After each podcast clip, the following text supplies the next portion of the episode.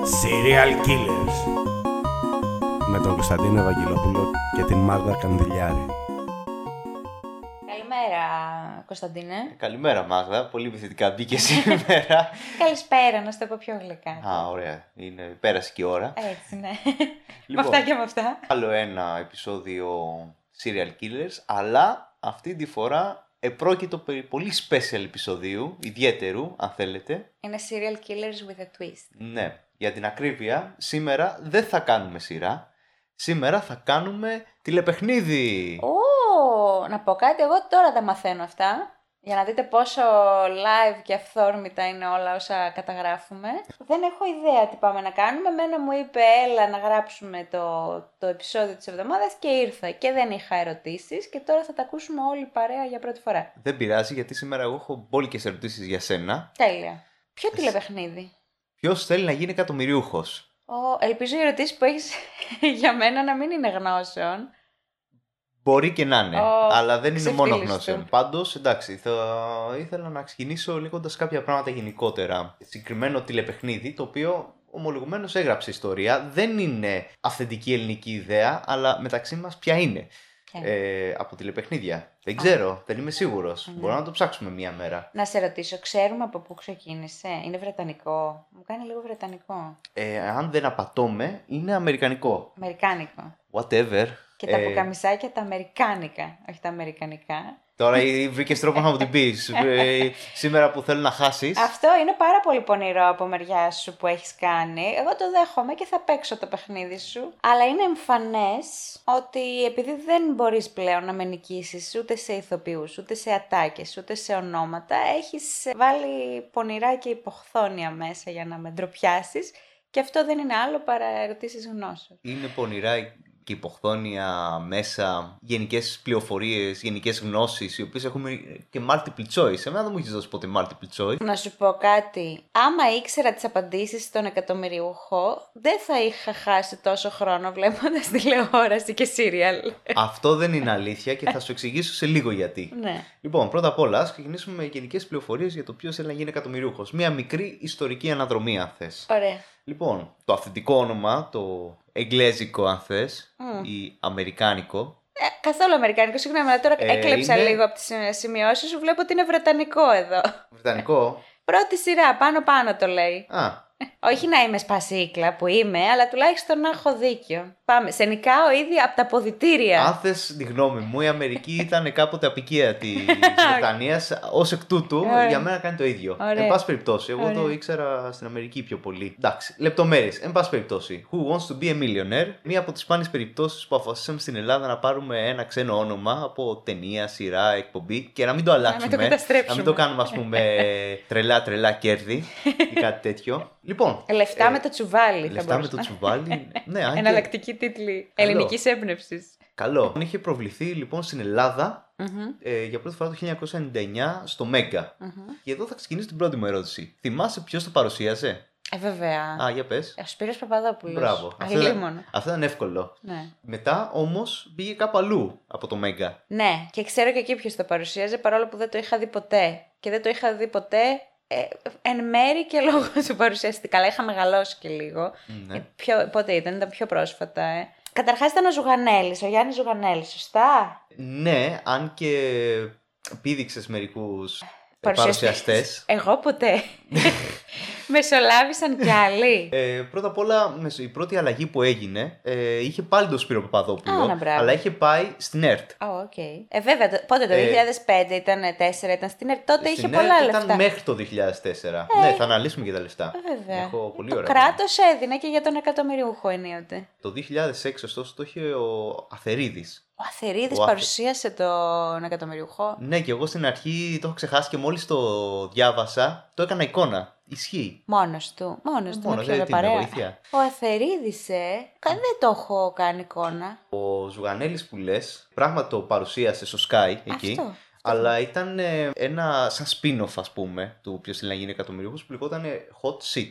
What; ε, είχε κάποιες Α, η μικροδιαφορέ. καυτή καρέκλα. Ναι, η καυτή καρέκλα. οκ. Δεν το κάναμε ποιος θέλει να γίνει εκατομμυριούχος η καυτή καρέκλα. so έξυπνη κίνηση. και είχε γίνει τότε από το 14 με το 16 στο ΣΚΑΪ. Με το Ζουγανέλη. Okay. Ε, περίεργη επιλογή να πω σε αυτό το σημείο Ζουγανέλης. Ε, Μάλλον και ο Αθερίδης. Ενώ ο Σπύρος Παπαδόπουλος ήταν. ε, μ, Ε, τελείω. ναι, όχι, ήταν καταπληκτικός. Ήταν ό,τι έπρεπε. Και πολύ εγωιτευτικός και ερωτεύσιμος και εκεί. Μα πια, αν είναι δυνατόν. Αλλά δεν μπορώ να καταλάβω πράγματα αυτή τη στιγμή. Ο Αθερίδης. Εγώ που ήμουνα; Δεν ξέρω που ήσουν. Ε, ε, το 2006. Όταν, όταν, όταν, τι, όταν ο Αθερίδης παρουσίαζε. Ο το- Αθερή, δεν μπορώ να το φανταστώ καν σαν παρουσιαστή. Γι' αυτό ρωτάω που ήμουνα, γιατί έχω τέτοιο κενό μνήμης. Για μία χρονιά εδώ το Ήταν λίγο βλέπω. μάλλον. ναι. ναι. Θυμάσαι μήπως το κανάλι που το παρουσίαζε ή μπορείς να μαντέψεις ένα κανάλι ή ότι δεν θυμάσαι τον Αθερίδη; Δεν θυμάμαι ναι τίποτα. Αλλά να μαντέψω ότι ο Θερίδης θα ήταν ε, το Star. Στο Α. Πολύ καλά πήγε αυτό. Θέλω να Από κρίνω. τώρα; Ναι, και να πω ότι η βερσιόν Ποιος θέλει να γίνει καταμεριούχος Hot Seat Ναι. ε, featuring Γιάννη Ζουγανέλης ναι. ήταν cringe. Συγγνώμη, αλλά ήταν cringe. Ήτανε λίγο. Ήταν Ίσως και λίγο παραπάνω από θα έπρεπε. Να σου πω γιατί. Γιατί, ας πούμε, το, το τηλεπαιχνίδι που α, παρουσίαζε η Έλενα Κρήτα, ο πιο αδύναμος κρίκος, Ναι. άμα εξαιρέσεις το ότι τώρα γίνεται στην Κύπρο που έχουν άλλες ε, οικονομικές συνθήκες, την περίοδο της κρίσης της ξανακάναν πρόταση να το παρουσιάσει και γύρισε και είπε η Ακρίτα ότι εγώ δεν θεωρώ σωστό politically correct να είμαστε σε ένα παιχνίδι που μοιράζουμε λεφτά σε κόσμο που τα έχει ανάγκη και να τους βρίζουμε κιόλας και να τους ταπεινώνουμε άμα δεν τα ξέρουν. Δεν δέχομαι, δεν το κάνω και δεν έγινε. Ο κόσμος διψάει αίμα. Αντίστοιχα λοιπόν, ε ναι, αλλά εμείς δεν, ε, εμείς θα το κρίνουμε αυτό. Αντίστοιχα λοιπόν, που εί- έκανε ένα σωρό έτσι χιούμορ και αστιάκια στην παρουσίαση. Όχι, δεν ήταν κακός εχμηρός με τους παίχτες, Ήταν αλλά λίγο cringe. ήταν cringe και, και ήταν cringe το, το, ο τύπος του χιούμορ, αλλά ήταν και cringe σε μια συνθήκη όπου άλλος πάει να πάρει λεφτά, όχι επειδή θέλει να πάρει το τρίτο τζιπ, αλλά επειδή θέλει να πληρώσει το δάνειο και να έχεις τώρα έναν ε, Γιάννη Ζουγανέλη να σου κάνει αστάκια. Τέλος πάντων, δεν ξέρω, αυτό είναι δική μου προσωπική εκτίμηση. Εντάξει, κοίτα, δεν διαφωνώ πάρα πολύ μαζί σου. Τώρα, εντάξει, τα αστιάκια που έκανε ο Ζουγανέλης ήταν ε, light, αν ε, θέλουμε να είμαστε ειλικρινείς, απλά δεν ήταν πολύ πετυχημένα, δεν ήταν πολύ αστεία. Θέλω να σε ρωτήσω τώρα, τι θυμάσαι από το συγκεκριμένο τηλεπαιχνίδι και δεν θα σου πω hot seat και ιστορίες, από το κλασικό, το original. Μμ. Τι θυμάσαι; Θυμάμαι μία φορά ότι έχει κερδίσει ένας με τον Σπύρο Παπαδόπουλο όλα τα λεφτά. Δεν θυμάμαι άλλο να έχει κερδίσει.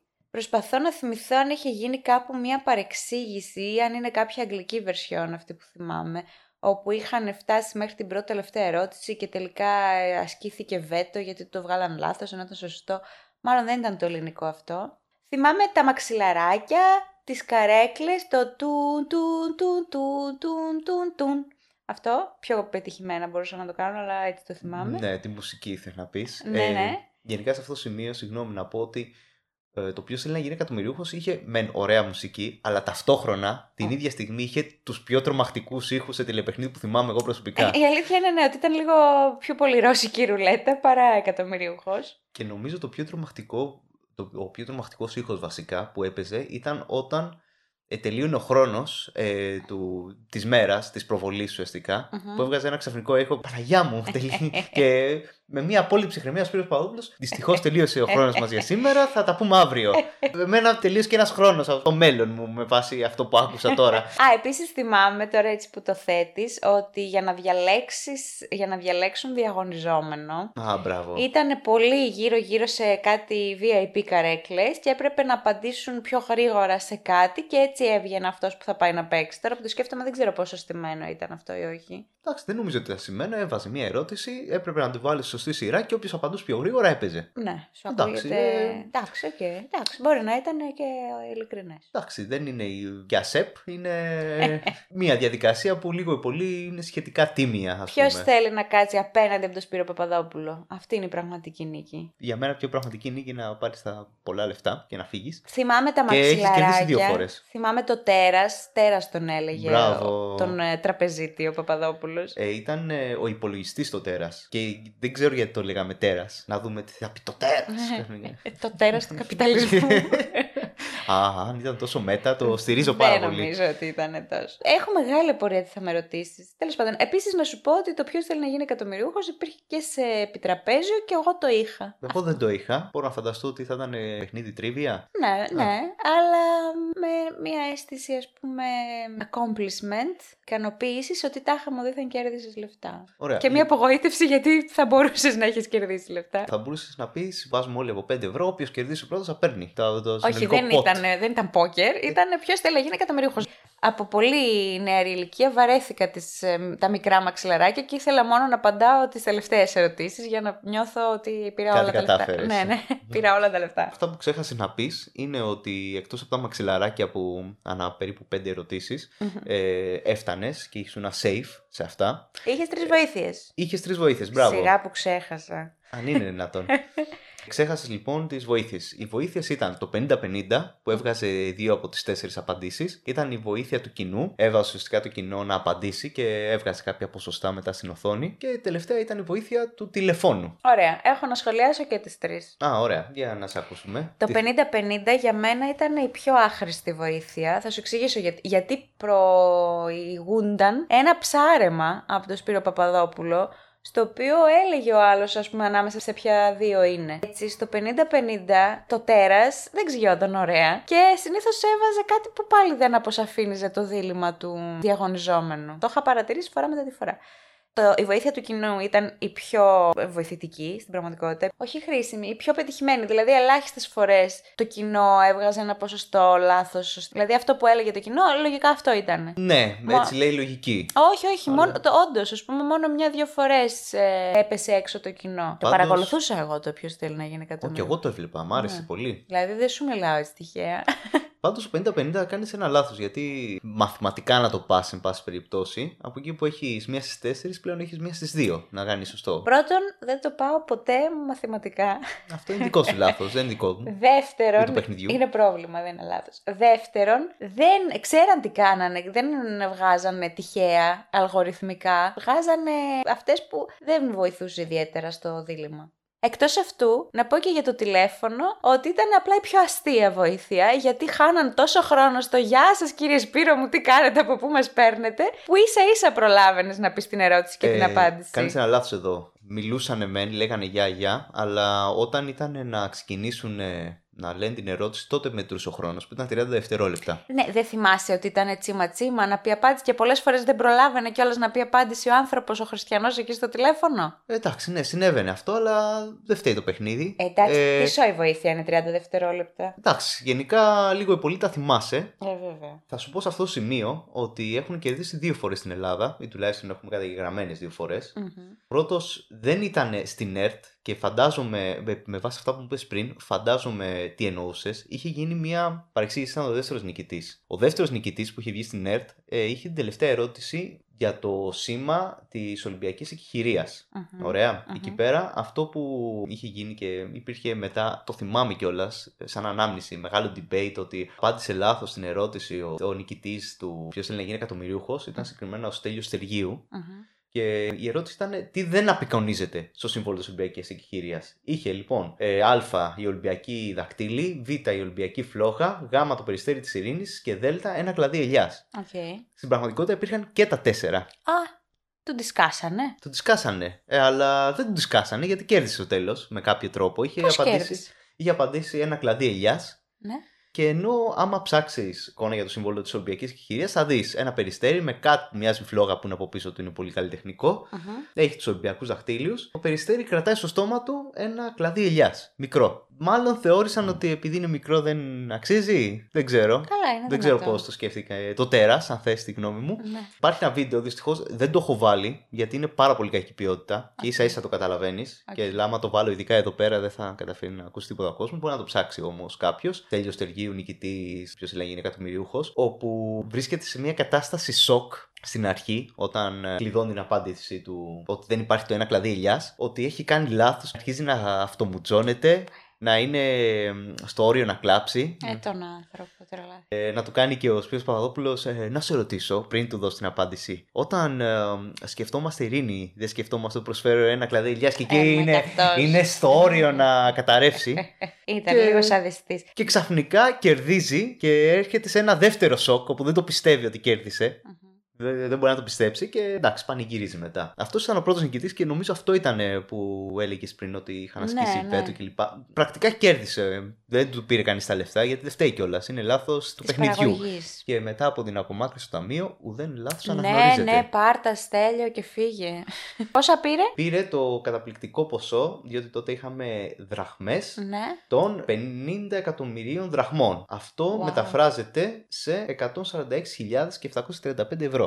Τώρα θα Βέβαια, μου πεις... τότε ναι, εντάξει. Τώρα θα μου πεις, Θα αν μου ε, είχαμε ευρώ, που είχαμε στη συνέχεια, μετά από ένα σημείο, ε, το μέγιστο ποσό ήταν 150.000 ευρώ. Α, πες, όχι, ανεβήκαμε. Ε, ανεβήκαμε Ανέβηκε κατά... και ο πληθωρισμός. 3,5 χιλιάρικα περίπου. Τώρα βέβαια δεν θα ακούγονταν πολύ ωραίο ποιος θέλει να γίνει χιλιαριούχος. Εκτός αυτού, μμ, εκτός αυτού, παίρνεις με 150.000 ευρώ τώρα, τι έπαιρνες με 50 εκατομμύρια τότε; Πολλά σουβλάκια, που είναι το κλασικό επιχείρημα κάθε φορά που κάποιος σκέφτεται δραχμές. Και Πολλά- τυρόπιτα. Ναι, ναι, ας κάνουμε τη διαίρεση. Με 500 δραχμές έπαιρνα μετοχές, ας πούμε.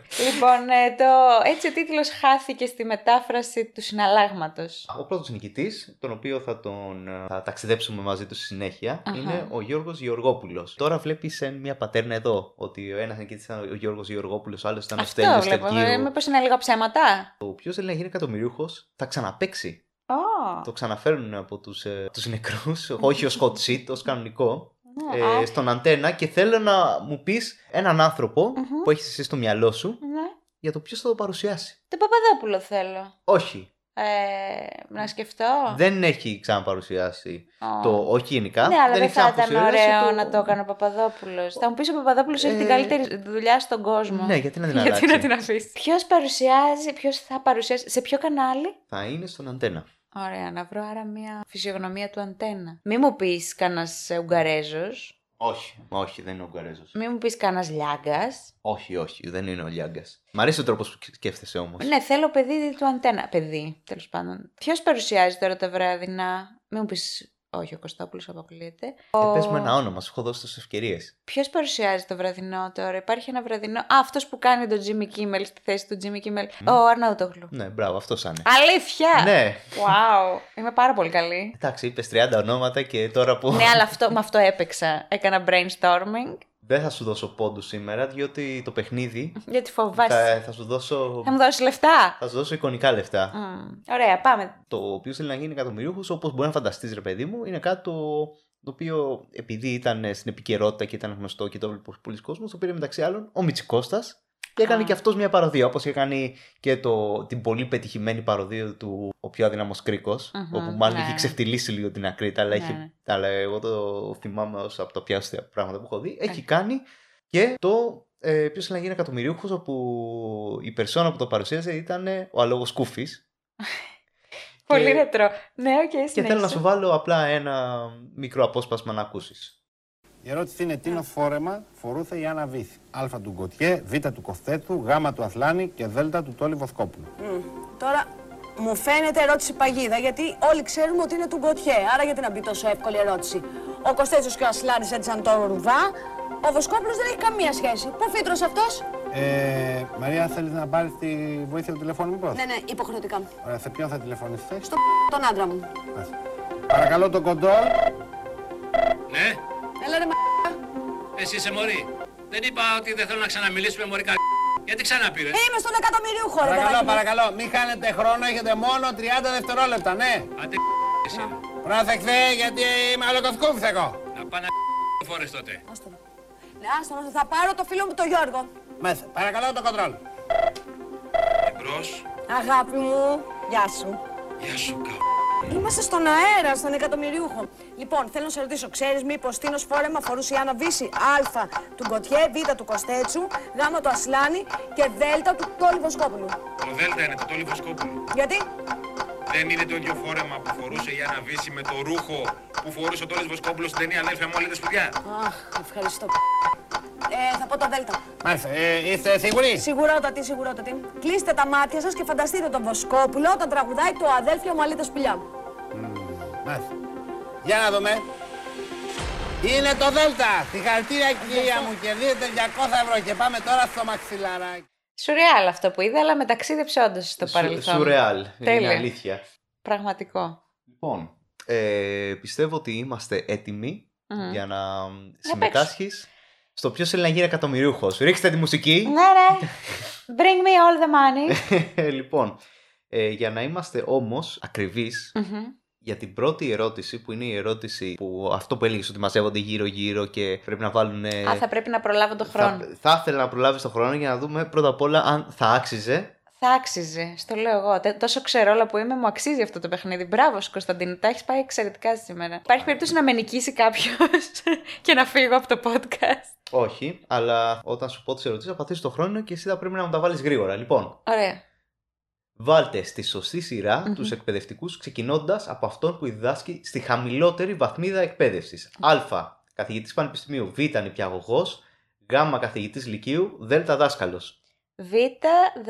Να τα λέω ή με Β, Δ. Ε, Πε, πες, πες, πες. Ε, νηπιαγωγός, καθηγητής δημοτικού, ε, καθηγητής... Μα πρέπει να βλέπω. Έλα, καθηγητής λυκείου και ακαδημαϊκός, πανεπιστημιακός. Ωραία. Δεν ήσουν πάρα πολύ γρήγορη, ωστόσο ξεκίνησε σωστά. Μα δεν, άμα τα βλέπω θα στάβαζα. Διαμαρτύρεσαι πάρα πολύ, δεν μ' αρέσει πώς ξεκινάμε. Το χρόνος, άμα διαμαρτυρώσουν, Ναι. δεν ξέρω πώς θα ήταν, αλλά με τις διαμαρτυρίες είναι 13 δευτερόλεπτα και 33 δέκατα. Όχι ο καλύτερος χρόνος, διότι ο Γιώργος Γεωργόπουλος έκανε 5.46. Το βλέπε. Ωστόσο, ας υποθέσουμε ότι εσύ που το βλέπει έκανες 5.45 και το Τον μέτρο νίκησα. για ένα δέκατο. Θα μπορούσα. Συγχαρητήρια. Λοιπόν, Έλα, ήθελα να εξεταστώ σε πραγματικές συνθήκες. Τώρα να αναφάω τον Γιώργο Γεωργόπουλο. θα έχεις την τιμή να παίξεις το παιχνίδι με τις ίδιες ακριβώς ερωτήσεις που είχε ο, Ο Γιώργος Γεωργόπουλος. Γεωργόπουλος, ωραία. Και πάντα έλεγα, ξέρεις, όταν το βλέπεις, όλοι το λέμε ότι έλα, ρε, εγώ το έξερα, τα είχα πάρει. Ωραία, για να δούμε, θα τα πάρεις εσύ. Πάμε να δούμε γιατί δεν θα τα έπαιρνα. Εγώ το έπαιξα το παιχνίδι. Και τα πήρες; Νομίζω έχασα στην τελευταία και σε μια άλλη, αλλά δεν είχα βοήθεια. Και το, το οποίο είναι πολύ άδικο. Εγώ έχω βοήθεια, μπορώ να πάρω τηλέφωνο; Ε, Το σκεφτόμουν αυτό αν θα μπορείς. Δεν μπορώ, υποπτεύω. ε, θα είναι λίγο περίεργο. Μπορεί όμως να σου κάνω σίγουρα το 50-50 και μπορείς την άποψη του κοινού που είμαι μόνο εγώ. Δεν τη θέλω. Δεν τη θες; Μπορώ να έχω 3-50-50. Εντάξει, το δέχομαι. Ωραία, πάμε. Το δέχομαι. Έλα, πάμε. Ε, Λοιπόν, πρώτη ερώτηση. Τι λείπει από το φίδι το κολοβό; Α το κεφάλι, Β το αυτί, Γ η ουρά ή Δ η μύτη; Ε, πολύ εύκολο, η ουρά. Μπράβο. Για να δούμε. Να το κλειδώνουμε. Τι λέει το τέρας; Τι λέει, Είναι σωστό. εξαιρετικά. Πόσα πήρα, θέλω να μου λες. Το- Συγγνώμη, το θες με δραχμές όπως ήταν τότε; Με δραχμές, δραχμές Ε, θέλω. Ωραία. Wow. 20.000 δραχμές για σένα. Δηλαδή 58 ευρώ. Δεν είναι 58 γρήγορα τα μαθηματικά μου. ευρώ. ναι, το βλέπω εκεί. ναι, με μπέρδεψες. Λέω και εγώ. τι- Ωραία. Ωραία. Κέρδισες 58 ευρώ. Καλά λεφτά. Μια χαρά. Αν θες τη γνώμη μου. ναι, σε 5 λεπτά. Αυτό κανονικά είναι ένα τετραωράκι. Βέβαια, 8 ωράκι. αντίστοιχα μετά που είχαμε ευρώ, έπαιρνες κατευθείαν 100 ευρώ. Α, Πληθωρισμός. τα πούμε. πληθωρισμός. Για πάμε. Πάμε για τα 88 ευρώ ή 30.000 δραχμές. Λοιπόν, δεύτερη ερώτηση.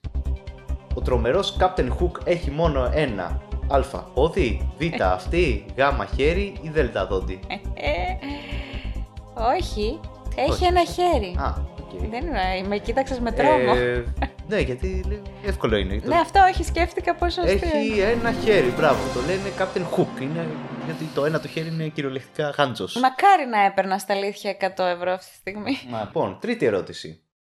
Ποια από τις παρακάτω πάστες έχει άσπρο χρώμα; Α. Η σεράνο, Β. Η σοκολατίνα, Γ. Η αμυγδάλου ή Δ. Η τυραμισού. Οχ, τώρα να ξεκινήσαμε τα. Είναι για μαξιλαράκι τουλάχιστον; Όχι. Μμ. Να σου πω την αλήθεια ότι εδώ δυσκολεύτηκα, αλλά δεν ήμουν μόνο εγώ. Δηλαδή, Στην αρχή πήγαινα το. Τυραμισού. να το Δέλτα. πετάξει. Ε, είσαι βέβαιη, κλειδώνουμε; Κλειδώνω. Ξέρω ότι είναι σειρά. Μπράβο, αμυγδάλου είναι. Έχασες, δεν πήρες καν μαξιλαράκι. Αλλά Έπρεπε να πάρω το 50. ε, θα δεχτώ Ναι. να. Να συνεχίσουμε το παιχνίδι. να συνεχίσουμε το παιχνίδι, ναι. Χάνεις ένα 50-50. Ωραία. Εντάξει. Μ' αρέσει. Ωραία. Σε ποιον κόλπο βρίσκεται ο πόρος; Ω, καλά, θα χάσω πολλά 50-50. Ωραία. Ε, α στον παγασιτικό, Β στον κορινθιακό, Γ στο σαρονικό, Δ στον αργολικό. Εδώ πρέπει να σου πω σε αυτό το σημείο ότι νομίζω αυτή ήταν η πρώτη ερώτηση που πραγματικά με δυσκόλεψε. Γιατί ήξερες για την αμυγδάλου και τη σεράνο; Ναι. Ωραία. Ο πόρος, λοιπόν, κοίταξε, παγασιτικός Κοίταξε τώρα, θα με κάνεις ρεζίλ. Δεν είναι εκεί προς το Βόλο. Νομίζω πως ναι. Κορινθιακός, δόξα τω Θεώ, θα είναι κοντά στην Κόρινθο. Ναι. Στο Σαρονικό, Ναι. αισθάνομαι ότι υπάρχει τραγούδι γι' αυτό. Τον Αργολικό, κάτι με το Άργος. Μ' αρέσει ο τρόπος που σκέφτεσαι, μπράβο. Τα σύστηχα, γενικά τα συμπαθώ. Λοιπόν, Ναι. σε ποιο κor... Να Θέλω σου το... πω σε αυτό το σημείο ότι ο Πόρος και ο Βόλος δεν είναι ακριβώς το ίδιο. Όχι, ο Βόλος το είπα έτσι, για Α. να τοποθετήσουμε κάπου τον κάθε κόλπο. Μ, τέλος πάντων, ναι. Θέλω το 50-50 για να μην εκτεθούμε πάρα πολύ, να εκτεθούμε λίγο. Ωραία, λοιπόν. Οι δύο απαντήσεις που έχεις είναι στον Κορινθιακό και στο Σαρονικό. Θα πω τον Κορινθιακό. Κλειδώνεις; Κλειδώνω. Μπράβο, είναι στο Σαρονικό. Δεν πας πάρα πολύ καλά, αλλά έχεις την ευκαιρία να φτάσεις στο Μα αν μαξιλαράκι. με ρωτούσες για τη Βύση και τον Κοτιέ, όμως τα ξέρα. Ε, Έχει μια ερώτηση παρόμοια, αλλά θα μπερδευτείς γιατί είναι λίγο παλιό το παιχνίδι. Πάμε παρακάτω. Λοιπόν, ποιο κόμματος υπήρξε πρόεδρος ο Λεωνίδας Κύρκος; Α, το του κάναμε ΚΚΕ, του ΚΚΕ εσωτερικού, του ΚΚΕ Μουλού ή της ΕΔΑ; Εγώ το έχω διδαχτεί αυτό κάπου. Μπράβο, για να δούμε. Δεν Διδάχτηκες ξέρω. σωστά. Δεν πόσο κάτω θα πέσει σε αυτό το επεισόδιο. Δεν μπορείς να φανταστείς πόσο πολύ χαίρομαι που συμβαίνει αυτό που συμβαίνει τώρα. Ε, ναι, αλλά είναι άδικο. Γιατί είναι άδικο, Γιατί ε; για τα σύριαλ ξέρω να σου Έχεις πω. τέσσερις ερωτε... ε, απαντήσεις μπροστά σου. Εγώ δεν έχω καμία απάντηση στα σύριαλ Βάλε το κουκουέ το μεγάλο. του ιστορικού. Βάλε του εσωτερικού, ναι. Μπράβο, του ιστορικού είναι. δηλαδή στο στο πιάτο. Έλα, τι με νοιάζει. Πάμε παρακάτω. δεν ξέρω, έτσι 9 λεφτά κερδίζεις. Δεν Αυτό κερδίζω. θεωρητικά πρέπει να ήταν το πρώτο σου μαξιλαράκι. Θέλω να το ξέρω. το έχασα. Ωραία, μπορούμε να το πάμε μαξιλάρι. Να ξεκινήσω από το 0 και να έχω πιθανότητα να κερδίσω εδώ. Για να δούμε.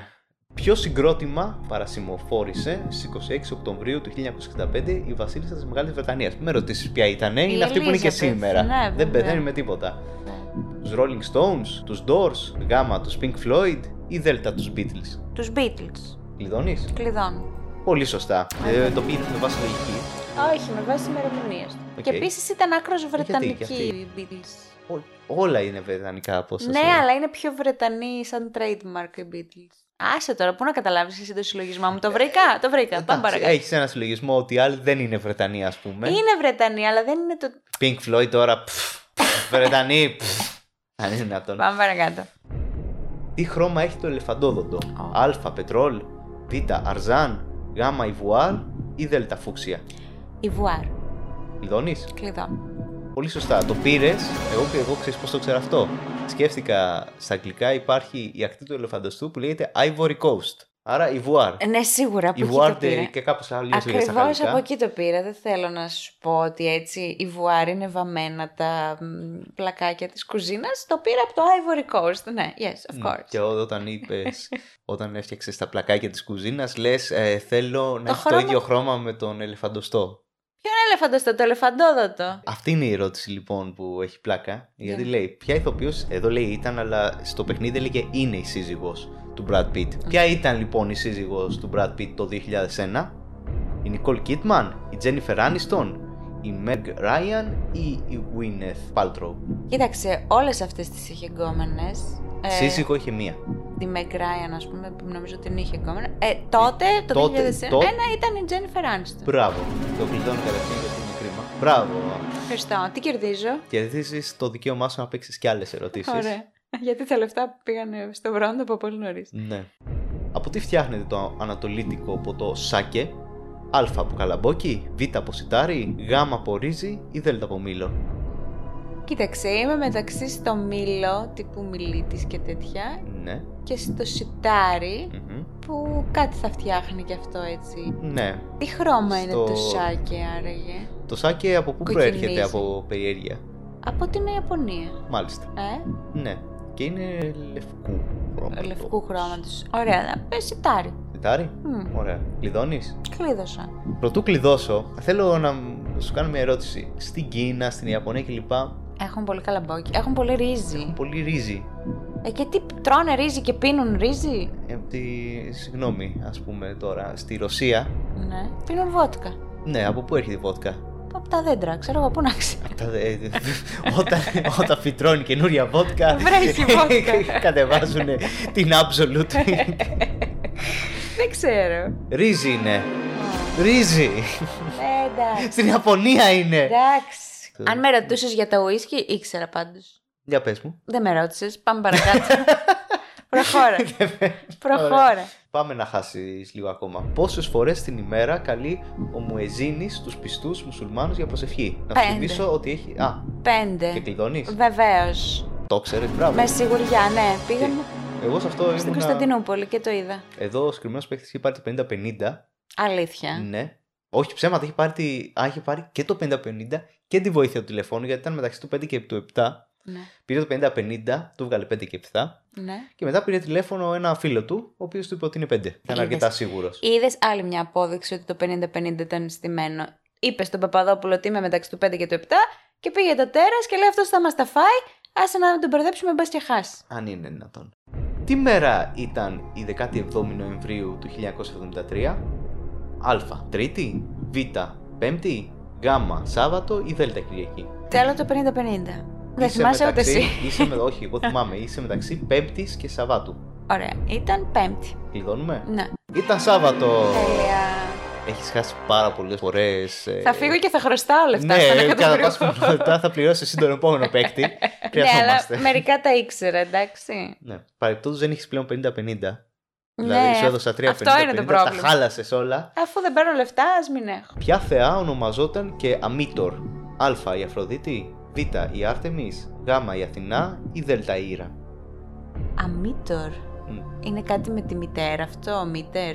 Ότι είναι. Αμήτορ. Ναι, Δεν, είναι, δεν έχει τεκνοποιήσει. ναι. Η Αΐρα, όχι. Έχει, Έχει τεκνοποιήσει. Η Αφροδίτη δεν θα το πίστευα. Όλο και κάποιο παιδί θα έκανε, αφού είχε και τον ύφεστο εκεί που είχαν φλερτ. Ε, ήταν παντρεμένη με τον ύφεστο. Ορίστε. Η Άρτεμις... Η Άρτεμις ποια έκανε Ήταν η την θεά- Περσεφόνη που την έκρυβαν Ε, η Δήμητρα. η Δήμητρα. Η Άρτεμις ήταν η θεά του κυνηγιού. Αυτή μπορεί να είχε κάποιο ζήτημα πάνω στο κυνήγι και να μην μπορούσε να κάνει παιδιά. Η Ωραία. Αθηνά ήταν πιο εγκεφαλική, Μμμ. αλλά αυτό δεν σημαίνει κάτι. Αν και δεν πρέπει να έχει παιδιά. Είμαι Πρέπει- μεταξύ της Άρτεμις και της Αθηνάς. Πρέπει να διαλέξεις. Θα διαλέξω την Αθηνά. Πάρα πολύ σωστά. Μπράβο. Αυτό ήταν αυτό που ήξερα μεταξύ άλλων. Πού βρίσκεται η κοιλάδα του θανάτου; Ω, Α. Στη Σαουδική Αραβία. Β. Στην Καλιφόρνια. Γ. Στη Σαχάρα. Ή Δ. Στην έρημο Γκόμπι; κοιλάδα του θανάτου στη Σαουδική Αραβία. Κλειδώνεις; Death Valley. Ναι. The Valley of The Valley of Death. Καλιφόρνια δεν είναι, γιατί μου ακούγεται πολύ... Θα μου πεις είναι City of Angels, μήπως έχουν και ένα Death Valley. Κοίτα να δεις. Α, όχι, δεν μου κάνει πολύ σκοτεινό για Καλιφόρνια. Μμ, οκ. Την άλλη και Καλιφόρνια έχουν- βέβαια έχουν έχει πολύ έρημο, ξηρασία, ας πούμε. ναι. Δεν είναι... Είναι μεγάλη πολιτεία. Και είναι και αρκετά νότια. Έχουν πολύ ξηρασία, το ξέρω, το καλοκαίρι έχουν πρόβλημα. Στην έρημο Γκόμπι δεν ξέρω πού βρίσκεται, δεν ξέρω. Στη Σαχάρα και στη Σαουδική Αραβία μου κάνει πιο... Ωραία, στην Καλιφόρνια. Μετά από όλα αυτά. Εγώ άμα ήμουν στον εκατομμύριο. πολύ σωστά. Θα τους είχα Στην κάψει. Καλιφόρνια. Ωραία, πολλά λεφτά μου πήραν πάλι. Λοιπόν, έχουν μείνει δύο ερωτήσεις. Είσαι έτοιμη για να μην κερδίσεις κανένα απολύτως ποσό; Ναι, να σου πω κάτι, άμα βρω την τελευταία ερώτηση, Αν βρεις τη τελευταία ερώτηση, θα σου σφίξει το χέρι. θα τα πάρω. Θα σου σφίξει το χέρι, Θα αλλά πάρω- δεν θα την βρεις τελευταία ερώτηση. Γιατί είναι, θα είναι τελείως εκτός των πραγμάτων που ξέρεις, νομίζω. Νομίζεις. Πάμε. Εγώ και εγώ δηλαδή που θεωρητικά θα το ξέρα, δυσκολεύτηκα πάρα πολύ. Πρώτα απ' όλα πάμε στην πρώτη τελευταία ερώτηση. Μμμ. Θα μπορούσες να διεκδικήσεις Διεκδικό. 25 εκατομμύρια δραχμές, δηλαδή 73.367 ευρώ. Α, Σίγουρα το διεκδικό. Μία λεπτομέρεια που ξέχασα να πω πιο πριν. Οι παίκτες στο παιχνίδι μπορούσαν οποιαδήποτε στιγμή Να αποχωρήσουν. να, να αποχωρήσουν Ναι. και να πάρουν το ποσό που είχαν εκείνη τη στιγμή. Αυτό έγινε και με μένα. Ήταν επιλογή μου να αποχωρήσω στην τρίτη ερώτηση. Και να πάρεις, ξέρω εγώ, 100 ευρώ. Να στα δώσω εγώ, ρε παιδί μου, Όχι. άμα τα έχεις ανάγκη. Δεν είναι αυτό. Το ζήτημα είναι ότι δεν θέλω έτσι το εύκολο κέρδος. Θέλω να κοπιάσω. Για ποιο από τα παρακάτω ζώα ισχύει ότι το αρσενικό εποάζει τα αυγά. Α. Για το κοτσίφι. Ε. Β. Για τον υπόκαμπο. Γ. Για το σκουμπρί. Ή Δ. Για την οχιά. Πάρα πολύ εύκολο, ε. Θα έπαιρνα 25 χιλιάρικα γι' αυτό, 25 εκατομμύρια γι' αυτό. Δώστα μου τον υπόκαμπο. Κλειδώνει. Ε, βέβαια. Είσαι σίγουρη; Ναι. Είσαι 100% σίγουρη. Το έχω δει, παιδί μου, σε ντοκιμαντέρ. Πολύ σωστά. Και εμένα μου φάνηκε εύκολη η ερώτηση μου, αλήθεια. Απίστευτο. Μάλλον σου λέει αφού έφτασες μέχρι εδώ, έτσι για το suspense, μη φύγουν και οι τηλεθεατές, βρες και αυτή για να δούμε τι θα γίνει στην τελευταία. Λοιπόν, για να δούμε και την τελευταία ερώτηση. Ε, τι εικονίζεται πάνω στο δικό σήμα που ειδοποιεί για την ύπαρξη εστιατορίου; Λοιπόν, Α. Πυρούνι δίπλα σε μαχαίρι. Β. Πυρούνι δίπλα σε κουτάλι. Γ. Γ. Πυρούνι μαχαίρι χιαστή ή Δ. Πυρούνι κουτάλι χιαστή; Κοίταξε, εγώ έχω και μία παράλληλη καριέρα ως γραφίστας. Ναι. Γραφίστρια. Θα το πάρω με αυτή την ε, λογική. Ωραία, σε ακούω. Βλέπεις, από προσωπικές μου εμπειρίες, ε, τύπου Slumdog Millionaire, πιρούνι και κουτάλι σαν combo απορρίπτεται. Πιρούνι μαχαίρι είναι. Τώρα, αν είναι πιρούνι δίπλα σε μαχαίρι ή πιρούνι μαχαίρι χιαστί, έχω δύο πράγματα που σκέφτομαι. Σαβουάρ βιβρ σκέφτεσαι τώρα; Ναι, Άμα θέλει να φάει αν ε, σταμάτησα. το πιρούνι ή μαχαίρι χιαστί είναι λίγο αγένεια στο πιάτο. Ναι. Τι, κοίταξε και το άλλο. Από μακριά έρχεται ο άλλος και η, αφή, η αφίσα. Είδες, γραφίστρια. Η πινακίδα πρέπει να είναι ευκρινής. Από μακριά, αν είναι χιαστή, δεν φαίνεται τι είναι. Φαίνεται ένα χ. Και ε, δεν σταματάει άλλος. Ενώ άμα είναι δίπλα, πυρούνι δίπλα σε μαχαίρι, νομίζω είναι πιο ευκρινές. Βέβαια, συνήθως ε, όταν α, έχουμε μεγάλες εθνικές οδούς κλπ.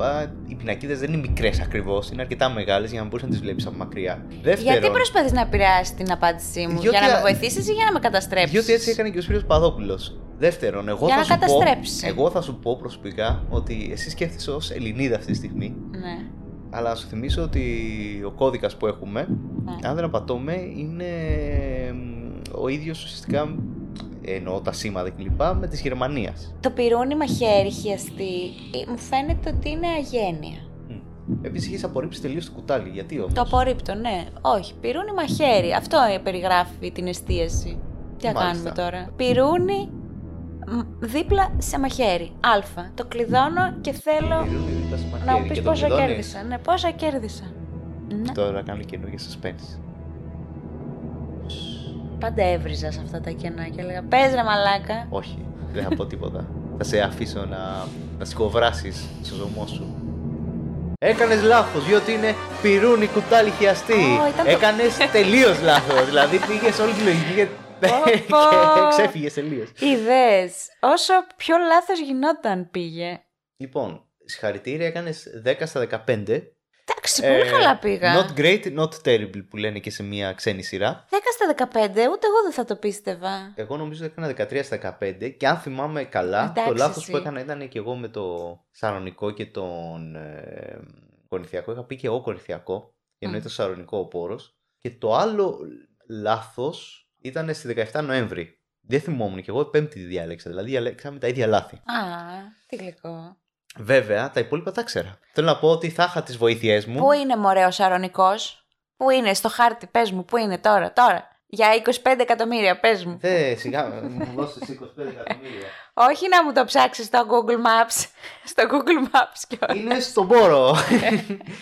Α, έλα μωρέ, είναι έξω από την Αθήνα. Α, να μπράβο. Να σου πω, εγώ νόμιζα εκεί είναι ο Κορινθιακός. Ο Κορινθιακός τότε πού Ο είναι; Κορινθιακός είναι στην Κόρινθο, λίγο πιο δίπλα. Αν μου βάζεις χάρτη να διαλέξω, θα σου έλεγα το Σαρονικό. Γιατί ξέρω ότι οι Αθηναίοι έχουν πρόσβαση συχνή στον πόρο. Αυτό, αυτή ήταν η σκέψη που με οδήγησε, γι' αυτό είπα το Κορινθιακό ότι είναι και καλά κοντά.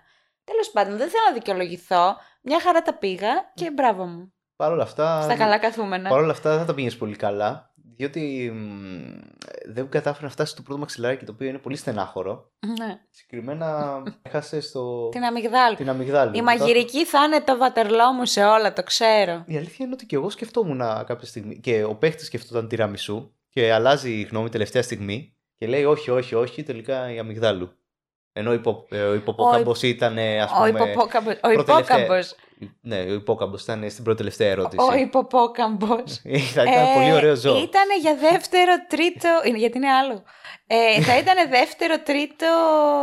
Ε, μαξιλαράκι κανονικά. Γενικά δεν ήταν απίστευτα δύσκολες οι ερωτήσεις που βάζανε στον εκατομμυριούχο, αλλά δεν ήταν και πολύ εύκολες. Ήταν κάτι ενδιάμεσο. Ήταν πολύ εύκολο να κάνεις λάθος, εγώ αυτό καταλαβαίνω. Ναι. Ε, Δεν ήταν οι ερωτήσεις το πρόβλημα, ήταν οι απαντήσεις κάπως ε, ψυχολογικά μπερδευτικές. Δηλαδή είχαν μικρές διαφορές. Το άλλο που μπορώ να σου πω ήταν ότι στο hot seat είχε τύχει να δω ένα blooper. Είχε πάει ένας καθηγητής, όχι καθηγητής, ένας διαιτητής ή καθηγητής διαιτησίας, κάτι τέτοιο. Και του είχε βάλει ερώτηση ο Ζουγανέλης τότε ε, από πού εκτελείται το πέναλτι. Ω, Και κάθεται και λέει εγώ που ξέρω από διαιτησία και ήμουν διαιτητή ιστορίες. Το Απαντάει στη μικρή περιοχή, ενώ είναι στη μεγάλη. Και το κλείδωσε κιόλας με χαρακτηριστική ευκολία και μετά γελούσε με τον εαυτό του. Εντάξει, το πήρε, λες χαλαρά ότι έκανα δεν βλακεία. καταστράφηκε για πάντα η καριέρα του. Νομίζω πως όχι, γιατί πρέπει να μάθουμε να συγχωρούμε τα λάθη. Τι άλλο έχουμε να πούμε για τον εκατομμυριούχο, ότι πριν, ενώ γενικά μέχρι το 2004 που ήταν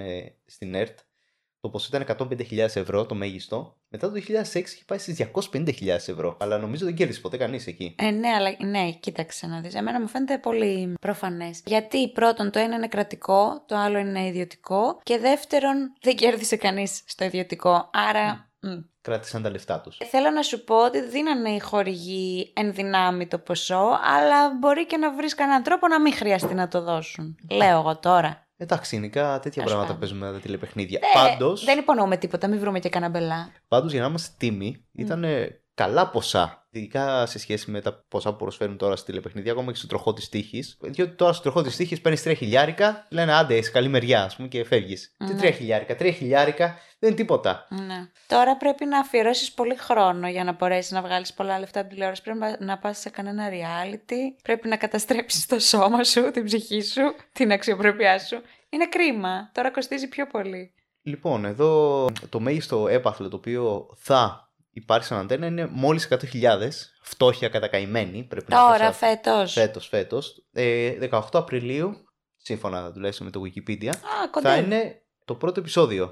Άντε να δούμε. Ελπίζω να μην κάνουν τίποτα περίεργο και βάλουν περίεργες βοήθειες ή χρόνος σαν το hot seat. Το hot seat είχε, είχε χρόνο, δηλαδή έπρεπε να απαντήσει την ερώτηση κάποια στιγμή. Αυτό είναι το χειρότερο. Αυτό, είναι το χειρο... Αυτό δεν είναι οκ. Δηλαδή, άμα πεις ότι εξετάζεις τις γενικές σου γνώσεις, τι σημασία έχει πόσο γρήγορα το λες; Δεν ξέρω. Μήπως θέλαν να έχουν λίγο παραπάνω έλεγχο της χρονομέτρησης της εκπομπής; Ενδεχομένως. Α, λοιπόν, να γιατί δεν θυμάσαι τον Αθερίδη. Ο Αθερίδης είχα πει ότι είναι μία χρονιά, αλλά είναι πρακτικά λιγότερο. Ήταν από τις 10 Απριλίου μέχρι τις 28 Ιουλίου. Τίποτα. Μία τρίμηνη σύμβαση. Τίποτα, ναι. Τρίμηνη σύμβαση έχω κάνει κι εγώ. Ωραία, οκ. Αυτό ήταν το παιχνίδι, τηλεπαιχνίδι ποιος θέλει να γίνει εκατομμυριούχος. Μεγάλη επιτυχία στην εποχή του και θα δούμε τώρα αν θα έχει και την ανάλογη επιτυχία. Έχει να ανταγωνιστεί, υποθέτω, τον τροχό της τύχης. Δεν ξέρω τι ώρα θα παίζει, αλλά λογικά κάπου εκεί θα το βάλουν για να το χτυπήσουν. Α, μεσημεριανό. Φαντάζομαι. Γιατί παλιά το βλέπαμε βράδυ. Μεσημεριά, απογευματινό. Ε, Μμ. παλιά ήταν βράδυ, ναι. Ή βραδινές σχετικά ώρες, Ναι, εν πάση ναι. περιπτώσει. Λοιπόν, εγώ έχω να σου πω ότι έμαθα πολλά πράγματα. Θυμήθηκα κάποια, αλλά ως επιτοπλίστων έμαθα πρώτον για τον Σαρονικό και τον Κορινθιακό. Έμαθα για τον Αθερίδη, έμαθα για τον Αρναούτογλου και έμαθα πάρα πολλά για τον χαρακτήρα σου, Κωνσταντίνε, Μμ, ναι. ο οποίος είναι ύπουλος. Όπως και να έχει, 10 στα 15 είναι ένα εξαιρετικό σκορ και η πρόθεσή σου να με ντροπιάσεις θεωρώ ότι πήγε σχεδόν χαμένη. Καλά. Σχεδόν. Καλά. Σχεδόν. Ναι. Δεν ξέρω αν έχεις να προσθέσεις κάτι άλλο. Τίποτα. Θέλω να συγχωρήσει το κοινό τη φωνή μου αυτή, η οποία σβήνει λίγο-λίγο. Αλλά είμαι εδώ στο podcast συνεπής παρόλο από τις ε, δυσκολίες τις ε, αναπνευστικές που βιώνω. Να σας α, αποχαιρετήσουμε λοιπόν Ναι, με αυτά βεβαίως. και με αυτά και ραντεβού στο επόμενο Serial Killers που λογικά θα αυτή τη φορά θα έχει πραγματικό serial. Δεν ξέρω αν θεωρείτε ότι κλέψαμε. Ε, εγώ πέρασα πάρα πολύ ωραία. Εγώ θεωρώ ότι έκλεψες και θεωρώ ότι θα πάρω το αίμα μου πίσω διπλά και τρίδιπλά τώρα που θα έρθω να παρουσιάσω εγώ το επόμενο serial. Ωραία. Καλή συνέχεια. Γεια σας.